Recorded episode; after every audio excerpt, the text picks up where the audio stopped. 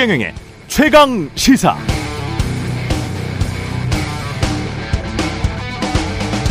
네, 최근 대통령이 폭우가 내리는 상황에서 사저에서 전화로 업무를 지시하자 생긴 논란 중 하나. 대통령 부부가 거주하는 사저에서 전화로 지시했을 때 보안 시설은 완비돼 있을까? 한덕수 총리는 이에 대해 사저에도 모든 시설이 거의 완벽히 갖춰져 있다고 말했습니다. 그러나 다음 사건들 기억나시나요? 2012년 미국이 독일 총리 등 유럽 동맹국들의 정치인들을 도청했다는 의혹 사건. 미국 정보기관이 메르켈 독일 총리의 전화를 10년 이상 도청해 왔다는 의혹이 제기되면서 전 세계 언론의 이목이 집중됐었습니다. 독일 검찰이 수년간 수사에 나섰지만 결국 증거를 잡지 못했고 사건은 미궁에 빠져 있습니다. 1970년대 한국의 청와대도 도청당했었습니다.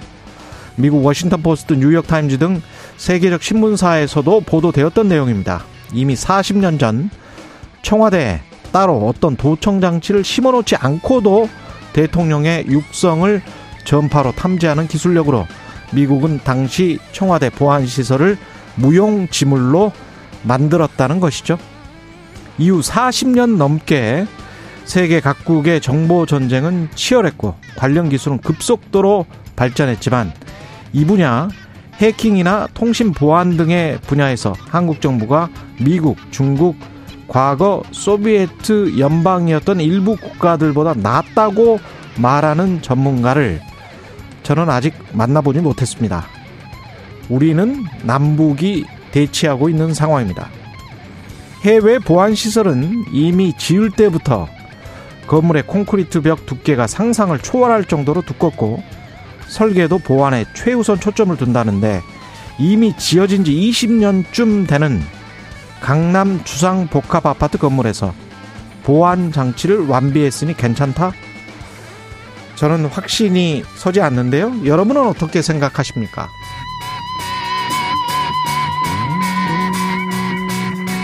네, 안녕하십니까. 8월 12일 세상에 이익이 되는 방송 최경령의 최강시사 출발합니다. 저는 KBS 최경령 기자고요. 최경령의 최강시사 유튜브에 검색하시면 실시간 방송 보실 수 있습니다. 문자 참여는 짧은 문자 50원, 기본자 100원이 드는 샵9730 또는 유튜브 무료 콩 어플 많은 이용 부탁드리고요. 오늘 최강시사 더불어민주당 828 전당대회 최고위원 후보죠. 정청래 의원 연결해 보고요. 국민의힘 유력 당권 주장, 주자 중 한 분입니다. 안철수 의원 만나서 비대위 체제 속 국민의힘 내부 상황 들어보도록 하겠습니다.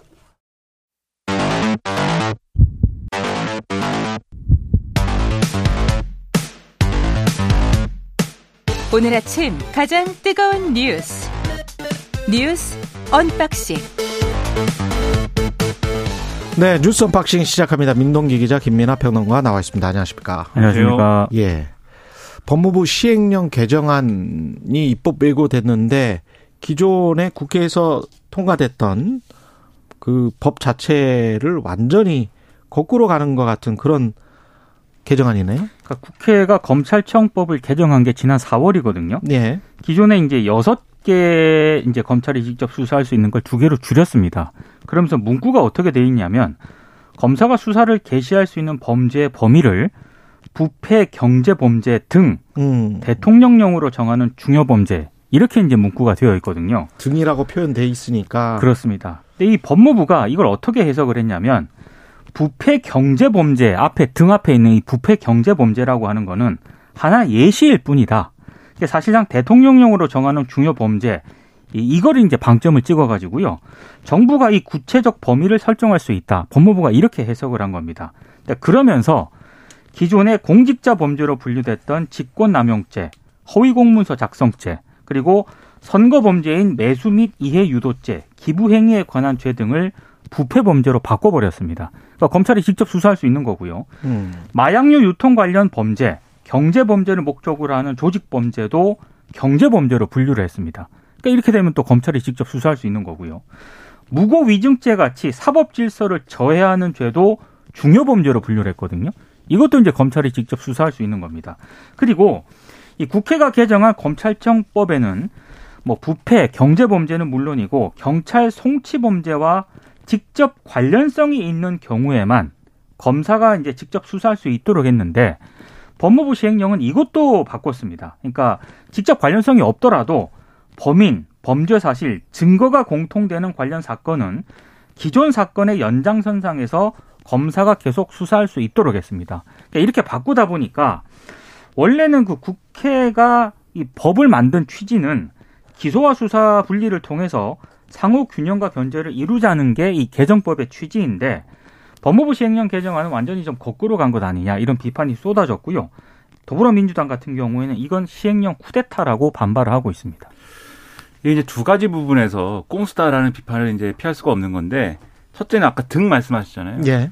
등 이게 정확히 경찰청법에 부패 경제 범죄 등 대통령령으로 정하는 중요 범죄 이렇게 되어 있는데 부패 경제 범죄 외에 이제 중요 범죄가 있을 수 있다라는 취지의 등이지 않습니까? 그렇죠. 근데 이거 대체적으로 부패 경제 범죄에서 크게 안 벗어나는 것들 넣으라는 거거든요. 그게 입법 취지였었던 것 그렇습니다. 같아요. 예. 그렇죠. 근데 지금 앞서 말씀하셨듯이 무고 위증 등의 사법 질서 저해 범죄를 이, 이 부패 경제 외에 등으로 해석해갖고 직접 수사가 가능하다라고 넣은 거, 그 다음에 뭐 범인 범죄 사실 또는 증거가 공통되는 관련 사건 넣은 거 이런 것들이 이제 등을 근거로 해가지고 중요 범죄의 범주를 넓혔다. 이 비판인 것이고 그다음에 또 하나는 원래 이제 6대 범죄를 규정해 놓은 거잖아요. 부패, 경제, 그다음에 뭐 공직자 선거, 방해 사업, 대형 참사 이렇게 6대 범죄를 애초에 검찰이 수사할 수 있다. 이렇게 한 다음에 그 6대 범죄를 또 이제 부패, 경제 두 개로 줄인 거지 않습니까? 이번에 입법을 한 게. 예. 그랬더니 부패 경제에다가 나머지 이 나머지 네 개의 범주에 있는 상당수의 범죄 유형을 다 집어넣어 버린 거예요, 지금. 그러면 이게 어 시행령 이렇게 시행령을 통해서 이제 범죄 요건을 규정하고 조정한 거는 뭐 모법과 충돌하지 않는다라는 게 법무부의 주장이지만 그렇게 보기가 어렵죠. 왜냐하면 애초에 6대 범죄를 나눠 놓은 것은 검경 수사권 조정할 때 이제 검경의 합의하에 이러한 범죄 유형을 분류한 것인데 이게 구체적으로 범죄의 어떤 어, 성격이나 이런 것들이 바뀐 것도 아닌데 단지 이제 정권이 바뀌었다라는 취지로 취지에 의해서만 이렇게 6대 범죄 구분을 다 이, 어, 바꿔버리는 거는 정당성이 없는 거지 않습니까? 그렇기 때문에 이게 이 검찰 이 수사권 축소 법안의 정당성 여부를 떠나서 시행령으로 이렇게 이전의 논의를 다 그냥 어, 무력화시키는 것은 어, 이 시행령을 활용한 꼼수다라는 비판을 피할 수가 없는 겁니다, 지금. 실제로 이게 국회에서 이 법 개정을 할 때도요. 예. 마약류 유통과 관련된 범죄 이거를 이제 경제 범죄로 분류를 한다고 했을 때 사실 이게 경찰 쪽에서도 굉장히 반발을 한 그런 사안이거든요. 예. 근데 이번에 또 법무부가 시행령에 이걸 또 개정을 한 거기 때문에 경찰 쪽에서도 어떤 입장을 내놓을지도 상당히 좀 주목이 되고 있습니다. 저는 그 다시 한번 그 원래 이 검찰 개혁과 관련해서 국민들이 공감했던 부분들은 이런 거 아니었습니까? 그러니까 검찰 내부에서 일어나는 어떤 범죄, 그 범죄 혐의가 있는 사건들에 관해서 검찰 스스로 공정하게 처리할 수 있느냐, 처리하지 못해 왔다. 이거 하나 하고 정치적인 사건들에 있어서 여야 구분 없이 공정하게 처리하느냐, 처리하지 못해 왔다. 이거 하나인데 이 지금 관련된 게 조직의 권력 지키기 쪽으로 가는 것 아니냐. 그러면서 또 과거 내부자들이 했던 어떤 범죄 유형 같은 것들, 그 혐의가 있는 사건들, 뭐 이런 것들도 결국 김학의 전 법무부 차관도 무죄 확정이 됐잖아요. 그래서 그런 그 유사한 사건들 국민들은 되게 의심하고 있는데 그런 것들이 계속 이렇게 처리되는 검찰 조직으로 갈 것이냐 아니냐. 그 거기에 도움이 되느냐 안 되느냐. 그리고 두 번째는 뭐 범죄자들로부터 국민을 보호한다는데 뭐 그렇게 해서 열심히 일하겠다는데 뭐 별 이견은 없습니다만은 여야 가릴 것 없이 부정부패와 관련된 것들은 제대로 공정하게 처리를 좀 해줬으면 좋겠어요. 그게 그 검찰이 정치적이지 않고 그리고 조직을 지키려고 이렇게 자기들이 하는 게 아니다. 그걸 보여줄 수 있는 거지. 조직의 권력은 계속 지키려고 하면서 퍼포먼스, 실적이나 뭐 하는 행동들은 과거와 똑같이 뭐 여야 집권 당에 따라서 왔다 갔다 계속 한다. 그럼 문제가 되는 거죠. 근데 그 관련해서 또 이번에 의심을 받고 있는 것 중에 하나가 검사의 직접 수사 범위로 이제 법무부가 새로 분류한 것 중에 하나가 직권남용죄하고 허위공문서 작성죄거든요. 근데 이게 그전에는 공직자 범죄로 분류가 돼 있었습니다. 예. 근데 이번에 이걸 부패 범죄로 분류를 어. 했습니다. 그러니까 이게 이제 검사가 직접 수사할 수 있도록 한 건데 이렇게 되면은요. 지금 탈북어민 강제 북송 사건 있지 그렇죠. 않습니까? 그리고 서해 피살 공무원 이 월북 조작 의혹 사건 같은 경우에 어, 그대로 적용이 됩니다. 그럼 이게 그러니까 이게 정치적 의도가 있는 것 아니냐 그렇죠. 그런 의심을 받을 수밖에 없는 의심을 거죠. 받고 있는 그런 상황인 거죠. 예. 저는 뭐 정치적 의도가 있을 수 있다. 그 최근에 이제 어 신문을 보는데 어 이 최근에 검찰이 이제 티타임도 부활시키고 그다음에 이제 공소장 관련돼서도 보다 적극적으로 공개할 수 있게 하고 이런 거에 대해서 어 이 조선일보라는 신문을 보는데 팔면봉이란 코너가 있어요. 한 줄로 이제 뭐 이렇게 빗들어 예. 가지고 쓰는 데인데 오래된 코너죠. 그렇죠. 예. 거기에 뭐 이렇게 써 있습니다. 무슨 수사를 하기에 무대부터 준비하나 뭐 이렇게 써 있어요. 음. 그러니까 그런 시선이 분명히 있습니다. 그게 문, 그것도 문제고. 근데 이제 그런 정치적 논란이 예상되는데 굳이 이렇게 하느냐 이런 비판도 있겠지만 저는 또 그것보다도 훨씬 더 심각한 문제는 어떻게 모든 걸 이렇게 어, 시행령을 통해서 국회에서 결정한 것이나 국회에서 어쨌든 합의한 맥락을 뒤집고 정부가 그냥 시행령으로 그것을 무력화시킬 수 있는가에 대해서는 이게 훨씬 더 큰 어떤 문제라고 생각이 되거든요. 이게 진정한 법치인가? 그렇죠. 우회 무시가 아닌가? 그러니까 뭐 이 자리에서도. 사실 예. 그렇죠. 검찰 수사권 축소에 따른 부작용이라든가 그런 것들의 정치적 정당성이라든가 이런 것들에 대해서는 문제가 있다라고 많이 말씀드렸습니다만 음. 그게 문제가 있으면 국회에서 법을 다시 바꾼다든지 음. 이렇게 해서 처리할 일인데 시행령으로 가능하다고 해서 어, 이 정부가 그냥 이, 이 법의 어떤 그 효력이나 이런 것들을 무력화시키는 게 계속 일상화되면은 그럼 국회가 점점 더, 어, 이상해지는 거고 이게 계속 과거부터도 이어져 온 문제고 그게 문제다라고 다 지적을 해온 거 아니겠습니까? 그렇죠. 근데 계속 이렇게 하는 게 과연 정당하겠느냐. 이거 음. 비판받을 수밖에 없는 대목이죠. 국민의힘은 비대위를 구성을 했고 수해 복구 현장에 갔는데 또 망언에 가까운 말이 나왔네요. 그러니까 어제 이게 굉장히 이제 뜨거웠는데요. 어제 이제 서울 동작구 사당동에 국민의힘 뭐 비대위원장을 비롯해서 권성동 원내대표, 당 지도부 그리고 소속 의원, 보좌진 당원 가서 이제 수해 복구를 도왔습니다. 뭐 안철수 의원하고 나경원 전 의원까지 참여를 했었는데, 근데 문제는 김성원 의원이 솔직히 비 좀 왔으면 좋겠다. 사진 잘 나오게. 이렇게 발언을 해서 무리를 빚었고요. 사실 이 발언이 더 좀 논란을 빚었던 게 주호영 비대위원장의 의원들에게 내 집이 수해를 입은 심정으로 좀 최선을 다해달라. 그리고 장난이라든가 농담, 사진 찍기도 좀 자제를 해달라. 이렇게 당부를 한 그 이후에 이제 이 발언이 나와서 예. 심지어 이제 발언을 했을 때 뭐 이미자 의원이 팔뚝을 툭툭 치면서 이제 카메라 있다 이런 표시까지 했거든요. 그러자 이제 김성원 의원이 좀 그 발언을 좀 중단을 하긴 했습니다만 아무튼 이 어제 상황 자체가 상당히 파문이 좀 발생을 했고요. 이후에 김성원 의원이 사과를 하긴 했습니다만 파문은 좀 계속 걷잡을 수 없이 확산이 된 그런 상황입니다.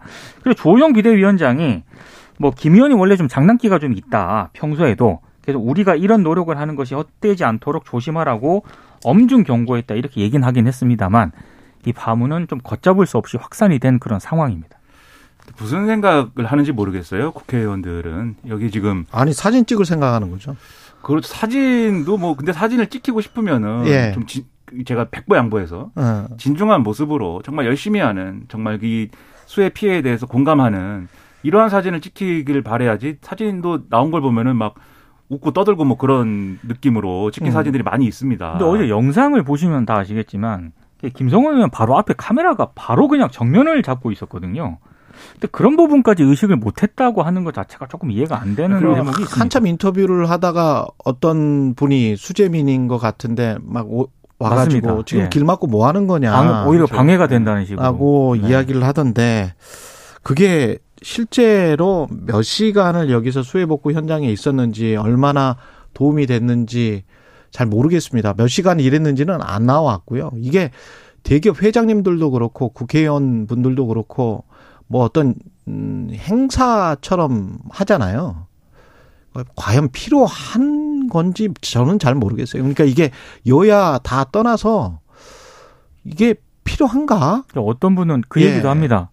정작 국회의원들이 해야 할 일은 음, 국회에서 관련 법을 만드는 거지. 그렇죠. 여기 와서 이렇게 사진 찍고 이렇게 하는 건 아닌 것 같다라고 좀 비판을 하기도 하고 이게 있습니다. 저널리즘에서도 포토업이라고 해가지고 일종의 쇼로 취급을 받고 이런 포토 어퍼추니티, 그러니까 사진 찍힐 기회를 스스로 만든다는 거죠. 그러면 그런 것들에 관해서는 가급적이면 기사를 안 내는 방향으로 하는 게 저널리즘의 원칙입니다.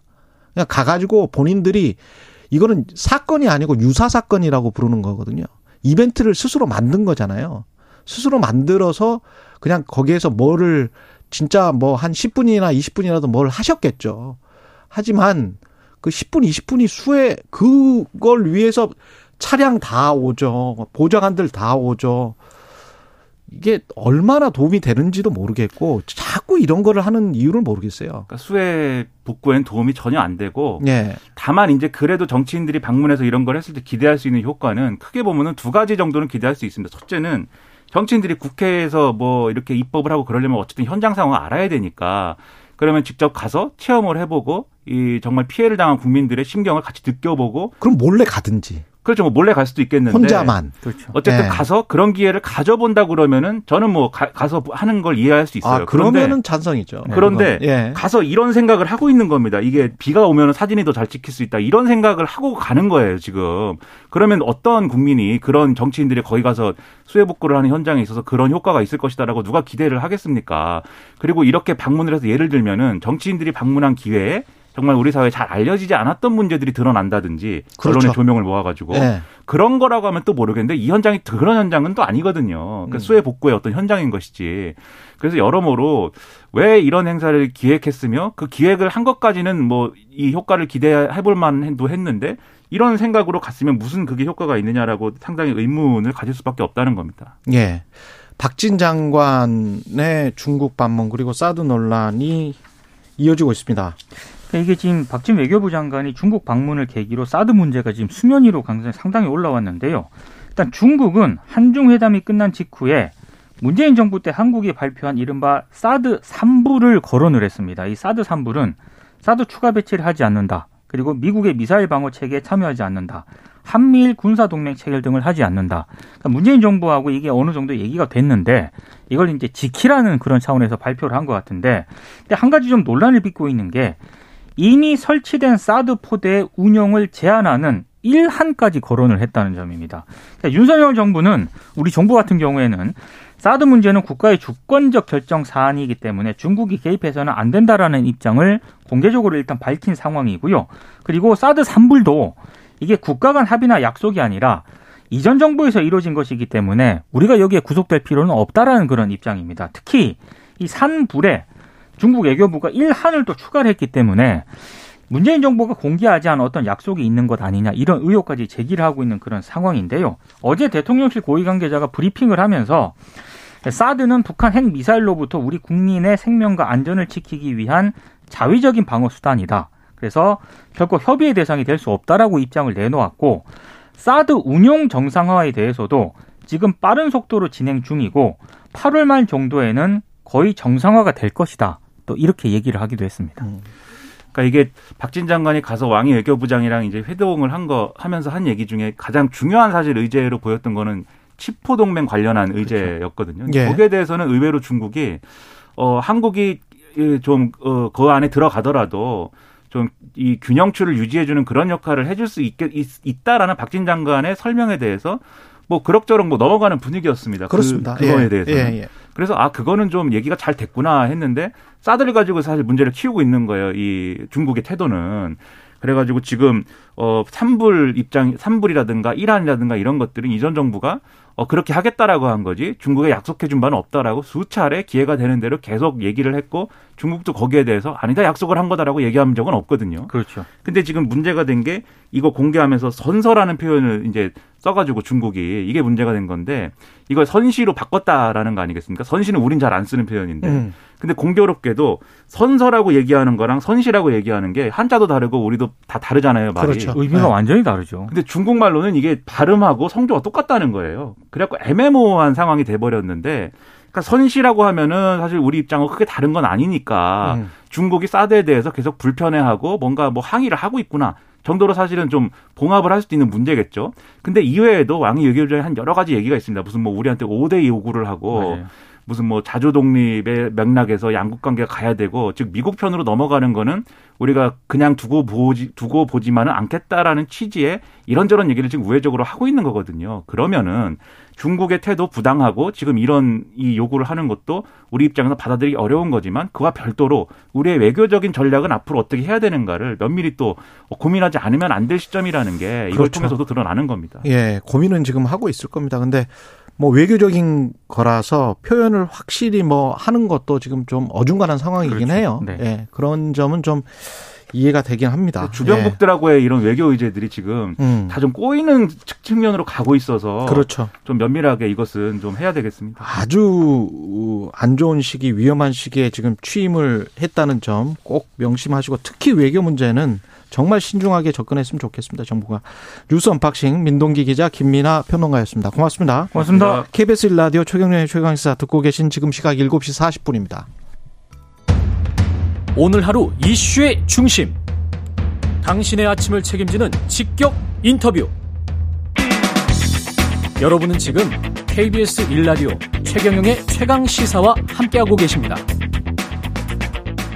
네, 민주당 전당대회 지역별 권리당원 투표가 이어지고 있습니다. 이번 주말에 에, 부산, 울산, 경남 그리고 충청권 권리당원 투표 결과가 발표되는데요. 현재까지 누적 득표율 1위를 하고 있습니다. 민주당 최고위원 경선. 아, 민주당 정청래 최고위원 후보자 만나보겠습니다. 안녕하세요, 의원님. 네, 안녕하십니까. 정청래입니다. 예, 지금 초반이긴 합니다만은 1위. 왜 1위가 되셨다고 생각하세요? 어, 아직 뭐 지금 초반전이고 예. 음, 권리당원의 10% 투표를 아직 안 했거든요. 아, 10%? 예. 네, 예. 그래서 제가 뭐 1등이긴 한데 음. 아직도 불안불안한 1등이고요. 음. 어, 그럼에도 불구하고 이제 저를 많이 지지해 주시는 거는 어, 아무래도 제가 이제 선당우사 백의종군 상징처럼 돼 있어요. 당원들에게. 그래서 공천 탈락 컷오프 됐어도 당을 위해서 오히려 지원 유세단인 거, 예. 또 필리버스터 11시간 39분 한 거, 세월호 단식 24일 한 거, 이런 부분을 보고 좀 진정성, 음. 강한 야당성 이런 부분을 좀 평가해 주시는 것 같고, 제가 이제 강한 민주당은 강한 정청래가 만든다. 당원이 주인되는 정당을 만들겠다. 이 부분에 대해서 어, 당원과 지지자분들이 박수를 많이 쳐주시는 것 같습니다. 음, 그게 캐치프레이즈십니까? 네네. 예. 그, 지금 현재 이렇게 되면, 근데 이제 10%라서 뭐 약간은 불안하다 이런 말씀을 하셨습니다만은, 그럼에도 그 전반적으로 상야, 상황이 이재명 의원이 당대표가 되고 정청래 에, 의원이 이렇게 되면 이제, 이- 만약 1등 하면 수석 최고위원인 거죠? 네네. 그 약간 좀 싱거워졌다 이런 보도도 많이 나오네요. 음, 모든 선거는요. 네. 어, 후보가 되면 이제 마음의 약자가 되고 또 큰 선거든 작은 선거든 쉬운 선거는 하나도 없습니다. 어, 어, 이재명 대세론이 있는 것은 분명해 보여요. 그래서 언론에서는 뭐 어대명은 너무 확대명이다 이렇게 보는데 현장에서 제가 보면은 거대명이에요. 거대명? 거의 대부분은 이- 이재명이에요. 아, 거의. 대부분은 이재명. 예, 현장 분위기는 더 쏠림 현상이 있어요. 어, 5대명이나 아, 이제 확대명보다는 훨씬 더 쏠림 현상이 있다. 네네 예. 그렇습니다. 그런데 이제 최고위원의 경우는 저 같은 경우는 지금 가장 불안한 요소가 지금 10%도 안 까져 있는데 정청래는 어차피 되니까 정청래 빼고 두 사람 찍자 음. 이런 카톡 문자가 많이 돌아다녀요. 그래서 아. 저 같은 경우는 어, 순위가 뒤바뀔 수도 있고 어찌 될지 모릅니다 사실은. 순위가 뒤바뀔 수 있다라고 말씀하셨는데 그 고민정 의원이 어젠가 네, 최강 시사 출연했거든요. 네네. 약간 비슷한 뉘앙스의 이야기를 했어요. 음, 고민정 후보가 말하는 부분이 예. 현실화 될 수도 있고요. 네. 음, 그리고 그 소위 말해서 이제 그 고민정 의원을 지지하시는 분들은 이제 집중되게 되는 거고 저 같은 경우는 분산되게 아. 되거- 되거든요 지금. 그렇겠습니다. 예. 그래서 어 정청래가 당연히 1등이 되겠지 수석 최고위 되겠지 하는 것은 방심은 금물이라는 차원보다는 음. 실제로 그렇게 될 수도 있기 때문에 저는 그런 카톡 보면 불안합니다. 정청래를 찍어야 정청래가 되지 정청 정청래를 안 찍어도 정청래는 된다. 이거는 밥을 먹어야 배부르지 않겠습니까? 아직 그 배가 고프시다 뭐 이런 말씀으로도 들리고 네, I'm hungry. 예. 그 이- 고민정 의원이 이렇게 이야기를 했거든요. 저는 네네. 저는 비명임을 명확히 한 사람이고 정청래 의원님께서는 친명임을 명확히 한 분이시기 때문에 이 득표율이 어떻게 옮겨가는지 아마 관심도가 더 높아질 것이다. 이게 어떤 어떤 말로 해석이 됩니까? 저는 그런 말을 진짜로 했다면 상당히 예. 좀 안타까운 일이고요. 아니 한 말이에요 최강 시사에서. 네네, 그러니까요. 안타깝네요. 그, 저는 제 입으로 친명이다, 뭐다, 이렇게 얘기해 본 적이 없고, 항상 이거는 언론의 프레임이다. 음, 아, 당원들이 지지하는 후보를 놓고 무슨 개파다, 이렇게 얘기하는 것 자체가, 그거는 마- 아, 말이 안 되는 말이다, 이렇게 생각하고, 어, 당원들이 원하잖아요. 그리고 국민들이 원해서 아무리 마음에 안 들지만 지금 윤석열 대통령이 뽑혀 있어요. 그렇다고 국민을 탓하고 국민을 욕할 수는 없잖아요. 예. 마찬가지로 지금 당원과 당원들의 75% 정도가 이재명을 지지하고 있는데 나는 거기와 반대로 가겠다 하는 것 자체가 저는 좀, 좀 뭐라 그럴까, 어, 당원들의 뜻, 뜻을 좀 따라줬으면 좋겠다는 생각이 좀 들고, 음, 저는 친명이다, 비명이다 이런 말은 언론에서 만들어낸 말이고, 예. 그것은 단결의 언어, 동지가, 동지의 언어가 아니라고 생각합니다. 언론이 그렇게 분류를 하더라도, 예. 아, 그게 아니다. 그래서 저는 어, 친당원파다. 굳이 따진다면 음. 그렇게 해서 국민파고 당원파다. 이렇게 저는 말씀드리고 싶습니다. 친명이나 비명이 아니고 나는 정청래 일뿐이다. 친당원파다. 이렇게 말씀을 하셨는데 친당원파다. 친당원파다. 그, 아, 만약에 이재명 당대표가 되고 정청래 의원 되고 박찬대 서영교 의원이 또 최고위원이 되고 그러면, 그러면 완벽하게 이재명 당대표가 장악하게 되는 그런 민주당의 구도가 될 것이다. 이런 보도들 많이 나오잖아요. 그러니까 우리가 예. 어, 현재를 가지고 분란과 분열 뭐 언어를 쓰지 말고 예. 어, 과거를 좀 되돌려 보면 음. 어, 불과 1, 2년 전만 해도 어대락 이렇게 얘기 많이 했지 않습니까? 아. 어차피 대표는 이낙연. 그러면 예. 민주당이 이낙연 사당화가 됐습니까? 그리고 음. 그때 최고위원도 다 어, 이낙연 대표와 친하신 분들이었어요. 그러면 그게. 네. 이낙연 당대표가 당을 장악하고 좌지우지하고 흔들고 사당화하고 그랬던 건가요? 그때는 이낙연 대표에 대한 당원들의 지지들이 지금처럼 비슷했어요. 그래서 그때도 그런 언론에서 많이 이렇게 프레임을 씌워서 뭐 어대 낙이다 이렇게 많이 하지 않았습니까? 예. 그거는 당을 공격하고 분열시키는 저는 분열, 분열의 언어다. 굳이 있지도 않는 갈라치기를 언론이 하는 거고 거기에 이용당하는 거다 이렇게 생각합니다. 근데 실체는 없는데 언론이 만든 거다라고 말씀을 하시는 것 같은데 근데 이제 네네. 박용진 의원이나 이런 분들도 비슷한 이야기를 계속 하시잖아요. 차라리 저는 그러면 예.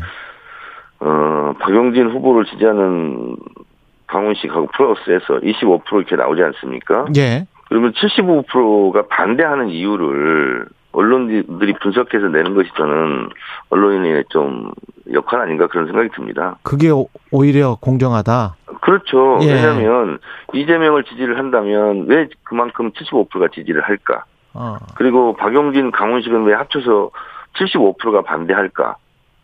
그런 분석은 왜 안 하시는지 모르겠어요. 역으로 보면 이제 75%가 반대한다. 이렇게 네, 해석할 수 그렇습니다. 있다. 이런 이런 말씀이시네요. 네, 당원들의 당심을 못 얻는 거잖아요. 음. 그럼 왜 그들은 당심을 얻지 못하나? 이런 기사는 없어요. 음. 아니 그러면 당원들이 75% 대다수가 거의 대부분이 이재명을 지지하는 것이 죄인가요? 당원들이 잘못된 건가요? 음. 그건 아니지 않습니까? 예. 왜 이재명을 지지하느냐? 예. 그걸 한번 그 생각해 보시면 좋겠습니다. 두 분이 박용진과 강훈식 의원 두 분이 이 단일화를 이뤄도 이재명 당대표가 되는 데는 영향이 없을 것이다라고 생각하세요. 어떻게 보십니까?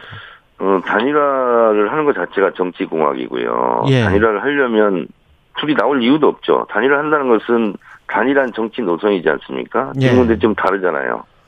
그래서 두 분이 나왔다는 것은 단일화가 이미 깨졌다는 거고, 그것은 일종의 노이즈 마케팅 언론 플레이용인 것 같고 또 단일화를 한들 그러면 승, 승패에 이게 자지우지 되는 것도 아니고 그냥 찻잔 속의 태풍이 아니라 찻잔 속의 미풍 정도 아니겠습니까? 음, 그래서 그거는 그냥 그 그냥 언론 플레이용 같습니다. 그렇군요.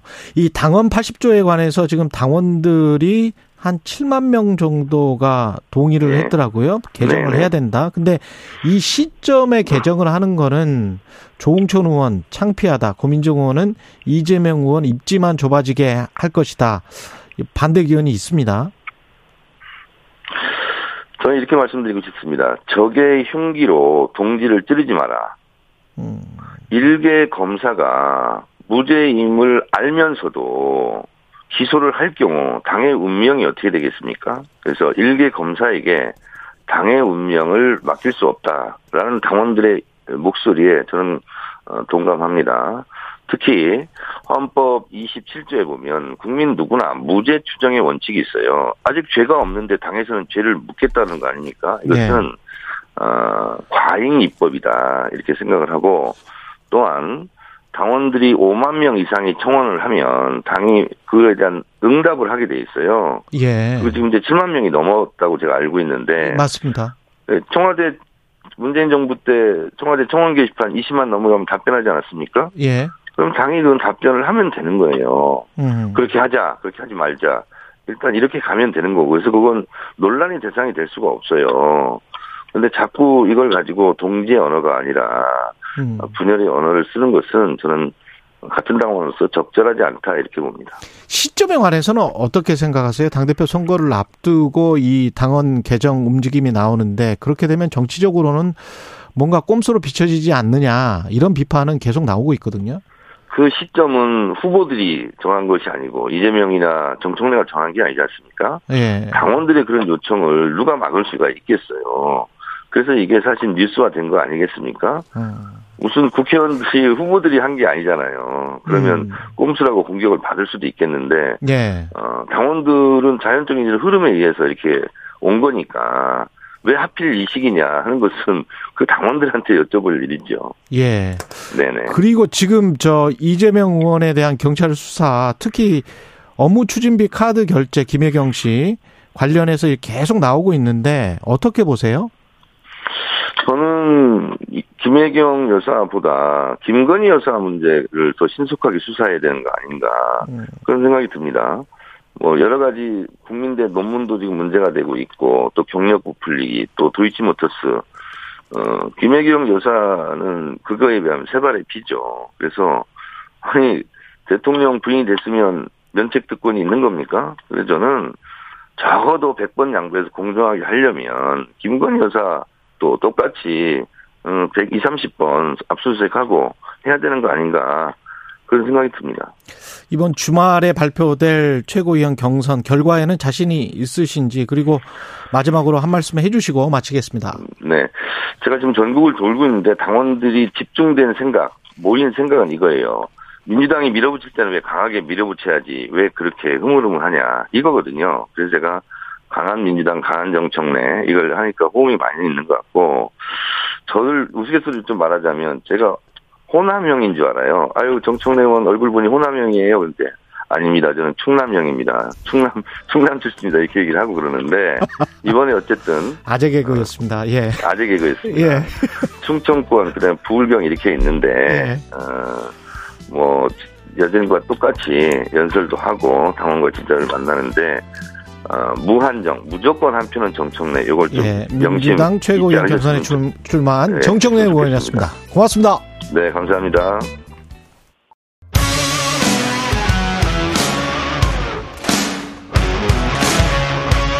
오늘 하루 이슈의 중심 최경영의 최강 시사. 네, 오늘 2부 인터뷰에서는 국민의힘 유력 당권 주자 중 한 분입니다. 안철수 의원과 비대위 전환한 당 상황, 전국 현안들 짚어보도록 하겠습니다. 전화 연결돼 있습니다. 안녕하세요, 의원님. 네, 안녕하십니까. 예, 제 역할이 있다면 그 역할을 마다하지 않겠다 이렇게 말씀하신 걸 보면 공식 출, 출마 선언으로도 어, 비춰집니다. 예, 저는 사실 예전부터 이 여당이라는 것이 민생 문제 해결 최우선으로 하는 당이 되도록 개혁하는 게 필수적이라고 생각해 왔고요. 어, 그러기 위해서는 저는 할 수 있는 모든 일을 다 하겠다. 어, 그렇게 말씀드렸습니다. 예. 그러면 그 시기가 언제가 되든 당대표 출마하시겠다 그런 말씀이시고 민생을 말씀을 하셨는데 어제 수해복구 현장에 이제 비대위 주호영 위원장과 의원들이 갔다가 김성원 의원이 사진 좀 잘 찍히게 비 좀 왔으면 좋겠다 그 말을 했잖아요. 네, 참 좀 유감스럽습니다. 네. 좀더 진중한 어, 태도를 보이고 좀 더 겸허한 태도를 보이는 것이 국민께 대한 도리 아닙니까? 특히 책임 있는 정부 여당이 어, 이런 민생 문제를 포함해서 이 재해에 대해서도 어느 정도 미리 대비를 했어야 됐는데 어, 그런 점에 대해서는 오히려 어, 죄송한 사죄의 마음을 가지고 어, 봉사를 하자는 것이 저희들의 원래 의도였습니다. 음, 대비를 했어야 되는데 좀 그 미흡한 점이 있었고, 대, 그런, 그런데 그 이후에 이제 대응이랄지 관련해서 어떻게 이제 상황이 이렇게 돼버리고, 거기에 좀 공감을 표시하고, 그렇게 하는 그런 과정에서 또 일어났던 일이 홍보 포스터처럼 찍은 그 일가족 세 명이 숨진 현장 점검 사진 대통령의 그리고 카드 뉴스. 이것도 어떻게 보세요? 이거는 대통령 실의 어떤 홍보 라인들의 문제 같아 보이는데 의원님께서는 어떻게 보십니까? 예, 사실 대, 대통령 대응실 대응이 좀 아쉬운 점들이 몇 가지가 있습니다. 어, 사실 저 국민 불안 상황 아닙니까? 이럴 네. 때는 먼저 공감을 표하고 그다음 또 설명을 드리고 어, 정부 대책을 말씀을 드리면서 어느 정도 안심시켜 드리는 게 사실은 어, 정부에서 해야 되는 일이 아니겠습니까? 예. 근데 그게 문제 없다고 이렇게 어, 대응하는 건 굉장히 저도 생각합니다. 음. 오히려 국민의 불안이라든지 불만을 더 가. 어 그래서 어 이제는 어 재난 때는 어 다음부터는 다시는 이런 일이 없도록 어 내부 체계를 정비하는 것이 중요하다고 생각하고요. 예. 그 다음에 또 두 번째로는 그 홍보 포스터나 카드 뉴스 저도 봤, 봤습니다만 예. 어 이건 명백하게 참 못입니다. 예. 어 그리고 정말 여기에 대해서는 솔직하게 잘못을 인정하고 예. 어, 에서 행동으로 어, 그렇게 보여주는 것이 어, 맞는 대응 방법이라고 생각합니다. 전화 연결 상태가 잠시 고르지 않아서 죄송한데요. 그, 그, 카드 뉴스와 관련해서는 홍, 그, 홍보진, 참모진의 잘못이라고 말씀을 하셨죠. 그래서, 네네 그렇습니다. 그리고 어, 여기에 대해서는 솔직하게 어, 잘못을 시인을 하고 어, 반드시 재발 방지를 하겠다, 어떻게 하겠다 어, 이렇게 어, 국민께 말씀을 어, 드려야 된다고 봅니다. 예. 문제가 없다는 대통령실의 대응과 관련해서 또 질문 드리면 강승규 수석 같은 경우에 비 온다고 대통령이 퇴근 안 하느냐 이렇게 이제 방송에서 이야기를 해서 또 논란이 됐었는데 이것도 역시 이제 메시지 관리의 실패라고 보세요? 뭐 지금까지 제가 쭉 어, 음. 원론적인 말씀을 드린 거기에 다 포함되어 있는 그런 내용들입니다. 예. 당 비대위 쪽 이야기를 좀 어, 들어가 보겠습니다. 비대위 전환이 그 전 상황을 보면 어떻게 판단하십니까? 그 비대위로 전환할 만한 어떤 비상 위기 상황이었다 이렇게 판단을 하시나요? 사실 정권 교체 직후에 어, 여당이 비대위가 된다는 것이 어, 그렇게 저 좋은 상황은 아닙니다. 어, 그런데 그 원인을 이렇게 쫓아가 보다 보면 결국은 어, 한마디로 리더십 붕괴 때문이다. 어, 저는 그렇게 진단을 하고 있습니다.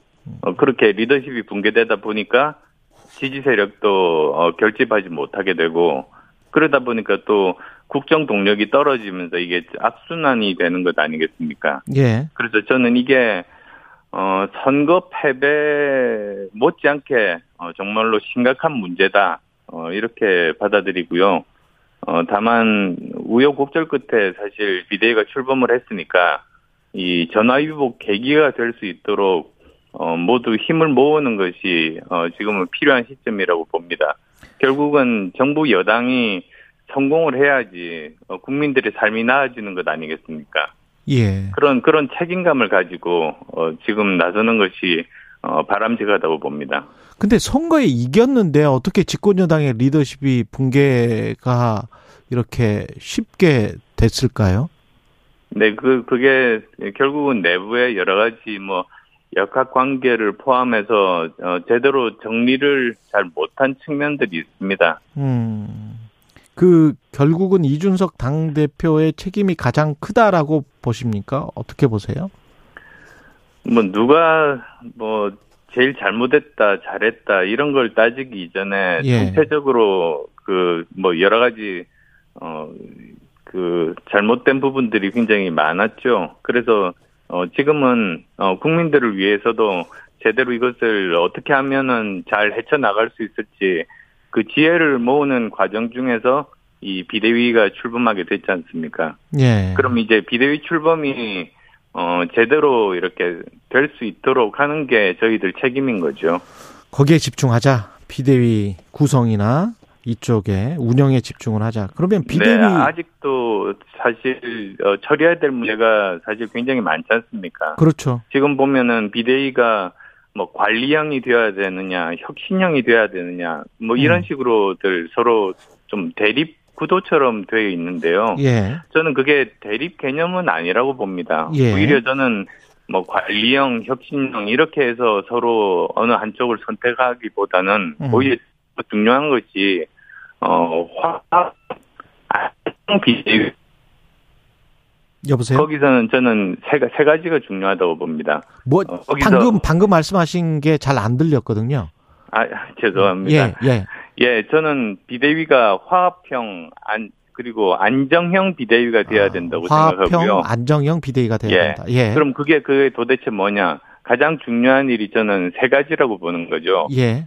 첫 번째는 지금까지의 혼란을 종식을 시키고 어, 상처를 치유하는 역할, 어, 화합하고 단결하는 음. 역할이 첫 번째일 거고, 예. 그다음 또 두 번째로는 지금 민생 문제는 계속 힘들어지니까 이 민생 문제 해결에 어, 누구보다도 더 적극적으로 나서는 것. 예. 그다음 또 세 번째로는 안정되게 전당대회를 준비하는 것. 음. 저는 그 세 가지 일에 어, 전적으로 집중하는 것이 이번 비대위의 역할이라고 생각합니다. 그 역할을 언제쯤 마치고 당대표 선거는 언제나 해야 된다라고 생각을 하세요? 네, 그것도 역시 뭐 일방적으로 비대위원장이나 비대위원분들이 어, 통과하는 식으로 하기보다는 예. 많은 구성원들의 공론화를 거쳐서 음. 어, 합의안을 도출하는 그 과정들을 어, 진행하는 역할을 하는 것이죠. 어. 어, 그렇게 되는 것이 어, 여러 가지 갈등 소지를 줄일 수 있을 겁니다. 의원님 개인적으로는 어떻게 생각하십니까? 그 조기에 비대위가 확실하게 빨리 전당대회를 진행시키는 게 낫다고 생각하십니까? 아니면 한동안은 비대위로 가야 되겠다라고 생각하시나요? 지금 정부 여당이 어, 가장 중요한 역할 중에 하나가 어, 국회에서는 국감 아니겠습니까? 예. 그러니까 어, 국감 예, 정기국회 어, 제대로 잘 치르고 그리고 그걸 통해서 국민들의 삶이 좀 더 나아지겠다는 확신을 국민들께 심어주고 음. 전당대회는 그 다음인 거죠. 그러면 12월이 넘어갈 수도 있겠네요. 어, 시기는 제가 어, 정확하게 뭐 이렇게 어느 것이 좋다 이렇게 말씀드리진 않겠습니다만 예. 일단은 저희들 그 제대로 된 어, 이번 국회 활동들 어 그걸 하는 것이 우선이다. 어, 음. 그 다음에 전당대회가 있다. 저는 그렇게 봅니다. 그렇군요. 비대위 그 구성 가지고도 약간 논란이 있는 것 같은데 권성동 원내대표랄지 송일종 정책위 의장이 비대위 당연직으로 들어가는 게 맞냐? 어떻게 보세요? 어, 저는 이미 입장을 밝혔습니다만, 어, 그것에 대해서는, 어, 의원총회에서 한 번 더 진임을 한 것이, 어, 그게 확고한 리더십을 어, 음. 제대로 정립하는데, 어, 더 좋은 방법 아니겠는가. 어, 저는 그렇게 의견을 제시했습니다. 의원총회에서 한 번 더 재심을 묻는 게 맞다. 예. 네, 그렇습니다. 예. 혹시 비대위가 이제 출범하기도 전에 정식으로 출범하기도 전에 이준석 대표가 효력정지 가처분 신청을 내서 그게 받아들여지면 어떻게 됩니까? 그리고 이준석 당대표의 행보에 관해서는 어떻게 생각하십니까? 글쎄요, 뭐, 받아들여지고 말고는 한참 뒤에 일이겠습니다만, 저는 그 이전에, 저는 이, 이 대표가 진정으로 당을 위한다면, 어, 지금은 멈춰야 할 때다. 어, 그런 말씀을 드리고 싶습니다. 사실 예. 지금 보면은, 어, 수혜로 많은 국민들도 어렵고, 정부 여당도, 어, 지금 굉장히 어려운 상황이고, 어, 그래서 더 이상 추가적으로 뭐 혼란이라든지, 어, 이런 것들이 바람직하지 않은 그런 상황입니다. 예. 어, 그래서, 어, 이 대표도, 어, 선당 후사의 마음으로, 어, 당의 안전과 화합이, 어, 먼저고, 그래야지만, 어, 본인도 그렇고, 당도 미래가 있다. 어, 이렇게 생각을 어, 하면 좋겠습니다. 의원님 그 한 1, 2주 전인가요? 그 어- 언론 보도에는 안철수 의원과 장재훈 의원이 전략적 연대를 할 수 있다. 나중에 전당대회를 가면 뭐 이런 보도들이 나왔었거든요. 이런 시각에 관해서는 어떻게 생각하세요? 어, 안 만난 지 오래됐습니다. 아, 근데. 만난 지 오래됐다. 어, 전, 예. 전당대회라는 것이. 예. 어떻게든, 어, 많은 사람들을 설득해서 함께 이제 갈 수 있는 사람들을 많이 확보하는 것이 중요하지 않습니까? 예. 그것이 단지 이기기만 위한 것이 아니라 음. 그 후에 당의 개혁 동력을 확보하기 위해서도 어, 생각을 같이 하는 사람들을 많이 모으는 것이 전당대회의 과정입니다. 예. 그러니까 사실은 저는 이렇게 생각합니다. 전당대회라는 것 자체가 어, 승리가 목적이 아니고요. 어, 음. 결국은 저 당선이 된 이후에 어, 승리하는 그리고 또 어, 개혁할 수 있는 정당으로 만드는 게 목표가 돼야 되거든요. 그렇죠. 예. 어, 그런 뜻에서 그냥 이렇게 어, 표만 얻고 그냥 자리 나눠주고 식으로 해서 이기면 끝이다 이런 것이 아니라 음. 어, 같이 대를 형성해서 어떤 식으로 개혁을 해야 된다.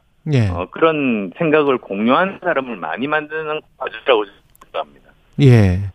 근데 가치 경쟁에 관해서 말씀을 하셨는데 실제로 현실은 좀 세력 경쟁인 형태도 좀 되기 때문에 국민의당에서 이제 국민의힘으로 오셨기 때문에 아무래도 그 뭐랄까요? 그 국민의힘 기존의 의원들과 손을 잡고 함께 가는 게 훨씬 더 안정적으로 당 대표가 되는 길 아닐까요?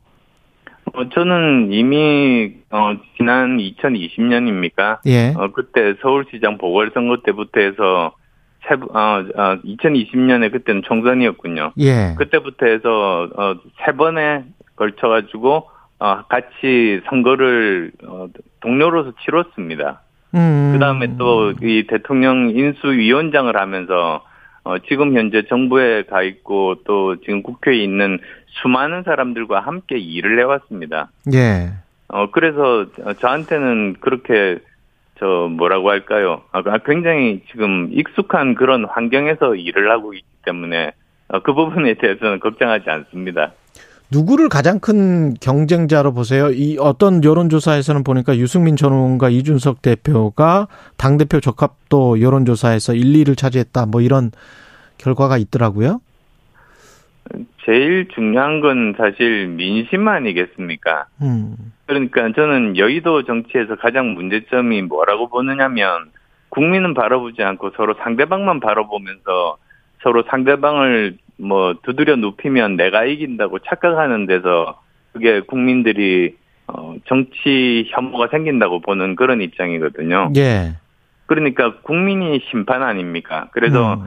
어 정치인들끼리 서로 어 여러 가지 경쟁을 하다가 한 사람이 쓰러지더라도 그 쓰러진 사람을 오히려 국민이 손을 잡고 일으켜 주면 그 사람이 승자가 되는 게 어, 그게 민주주의에서의 선거거든요. 예.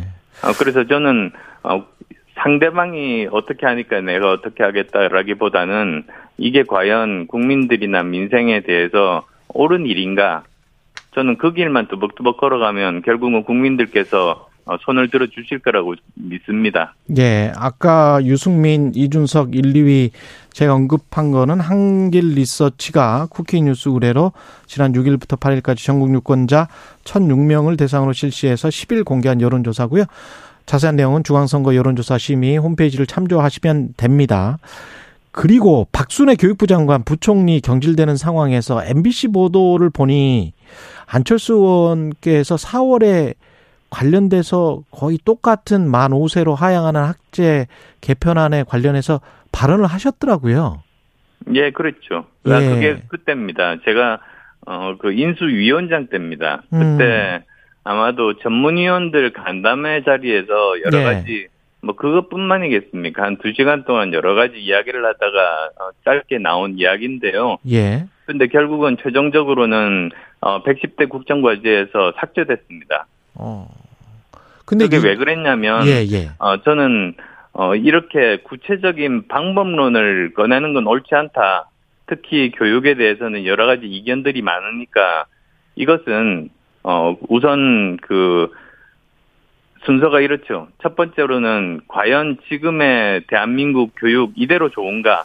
아. 그래서 그냥 교육 안 바꾸고 이대로 가면은 우리 아이들이 미래에 대해서 준비를 충분히 시킬 수 있는 그런 교육인가? 음. 그리고 또 두 번째로는 그냥 이대로 두면은 사교육비가 줄어들고 공교육이 정상화되는가? 그다음 또 세 번째로는 어 과연 그 경력 단절이 줄어들 수 있는가? 예. 그래서 만약에 그 셋다 어 지금 교육으로 문제가 없다면 그렇게 하면 되죠. 음. 근데 만약에 대다수의 국민들이 어 그렇지가 않다고 생각할 때 그러면은 이제 그 사회적인 대타협 기구를 만들어서 거기서 논의하자. 음. 어, 이렇게 된 겁니다. 그래서 예. 110대 국정과제에서는 뺐죠. 아. 그러니까 그때 무슨 뭐 누가 녹취를 했는지는 모르겠습니다만 음. 어 그게 뭐 결과적으로 보시면은 국정과제에 들어가지 않았으니까요. 예. 그렇게 말씀은 하셨지만 결과적으로 종합적으로 사고를 해 봤을 때는 110대 국정과제에서 어, 빼야 되겠다라고 생각해서 뺀 것이다. 예, 그- 들어가면 오히려 혼란이 초래되고 논란이 있을 수 있기 때문에 음. 제가 지금 말씀드린 그런 방법으로 접근을 해서 국민적인 공감대 하에서 개혁을 하자. 음. 어, 결론은 그렇게 된 겁니다. 예, 알겠습니다.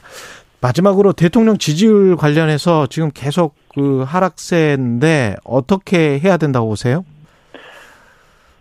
대통령께서 휴가에서 돌아오시면서 초심으로 돌아가겠다. 어, 그 말씀하셨는데 저는 거기에 답이 있다고 봅니다. 어, 사실 어, 대통령께서 당선되는 과정에서 보면 가장 중요한 키워드가 공정과 상치가 아니었습니까? 예. 근데 아마도 많은 뭐 국민들이 어 그 취임 후에 인사나 정책에서 이 공정과 상식에 대해서 충분히 체감을 못하신 그 결과 아닐까 싶습니다. 음. 아주, 아주 뼈 아픕니다만 예. 그래서 어 대통령께서 초심으로 돌아가겠다고 휴가 후에 말씀하신 말 그대로 어 다시 초심으로 어, 돌아가려면 어떻게 해야 하는가 음. 어, 그것에 대해서 고민하고 고민으로 그칠 것이 아니라 그걸 이제 행동으로 이렇게 보여드리는 것이 어, 다시 지지율을 회복할 수 있는 방법이라고 생각합니다. 예, 여기까지 듣겠습니다. 국민의힘 안철수 의원이었습니다. 고맙습니다. 네, 감사합니다. 공정, 공익, 그리고 균형. 한 발짝 더 들어간다. 세상에 이익이 되는 방송. 최경영의 최강 시사. 네, 북한 김정은 국무위원장이 어제 전국 비상 방역 어, 회의를 주재하고 코로나 위기가 완전히 해소됐다고 선언했는데 이에 앞서서 김여정 노동당 부부장이 공개 연설을 했습니다. 한국 우리 측에서 코로나가 유입됐다고 주장하면서 강력한 보복 대응을 예고했는데요. 이화여자대학교 북한학과 박원권, 박원권 교수 연결돼 있습니다. 안녕하세요, 교수님. 네, 안녕하세요. 예. 이게 갑자기 무슨 말일까요? 코로나 위기가 해소됐다고 선언했다. 이거는 일단 믿을 수 있는지는 모르겠습니다. 뭐 정확한 사실은 확인은 매우 어렵죠. 예. 북한이 특히 그 91일 전에 최대 비상 방역 체계를 선포해서 내부도 물론이고 외부에 대한 그 어떤 형태로든지 그 뭐 정보 유입 같은 거가 다 이제 지금 뭐 막혀 있는 상태이기 때문에 정확한 상황을 판단하기는 어렵습니다. 근데 분명한 건 방금 말씀하신 것처럼 코로나에 대해서 승리를 선포를 했고요.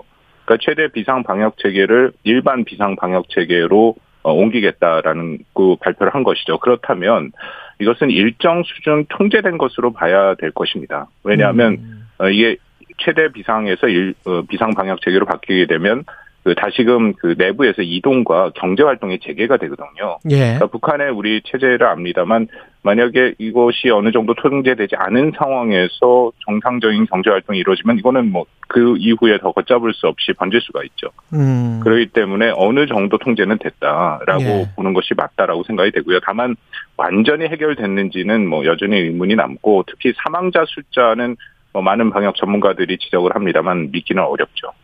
김정은 위원장이 고열로 심히 알았다. 이거는 코로나로 감염됐다라고 추정해 볼 수 있을까요?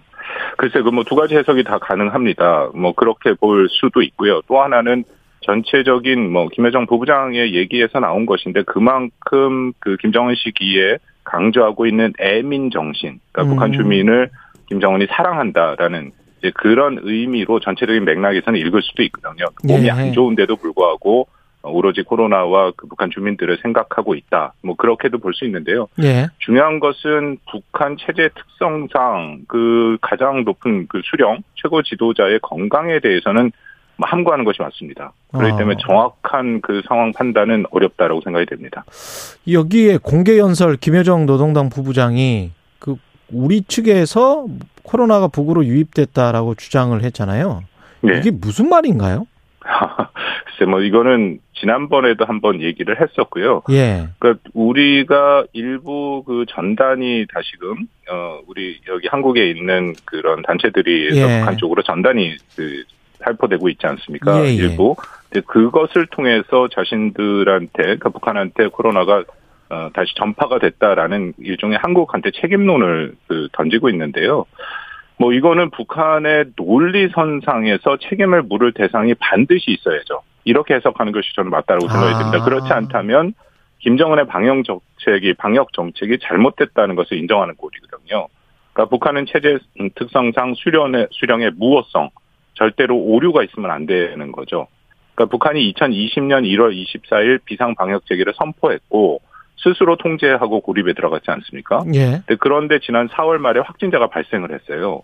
근데 이 확진자 발생에 대한 원인을 명확하게 규명하지 않으면 김정은의 방역 체계가 잘못됐다, 정역 정책이 잘못됐다는 그런 셈이 되는 거지 않습니까? 음. 근데 사실상 그 북한의 코로나가 다그 전파되게 되고 이렇게 문제가 심각하게 된 것은 뭐 두 가지가 어, 조금 더 의미 있는 설명이라고 생각을 하는데요. 첫 번째는 4월 달에 북한이 사실상 대규모 행사를 많이 했죠. 예. 그 당시에 마스크도 다 안 쓰고 있었고 음. 그것이 하나의 원인이 될 수 있고 또 하나는 여전히 국경을 통제하고 있습니다만 북한 주민의 그 생활을 위해서 북중 밀무역이 이루어지고 있는 것도 어느 정도 알려져 있거든요. 예. 그래서 그쪽으로 전파가 됐다라고 보는 것이 맞다라고 판단이 됩니다.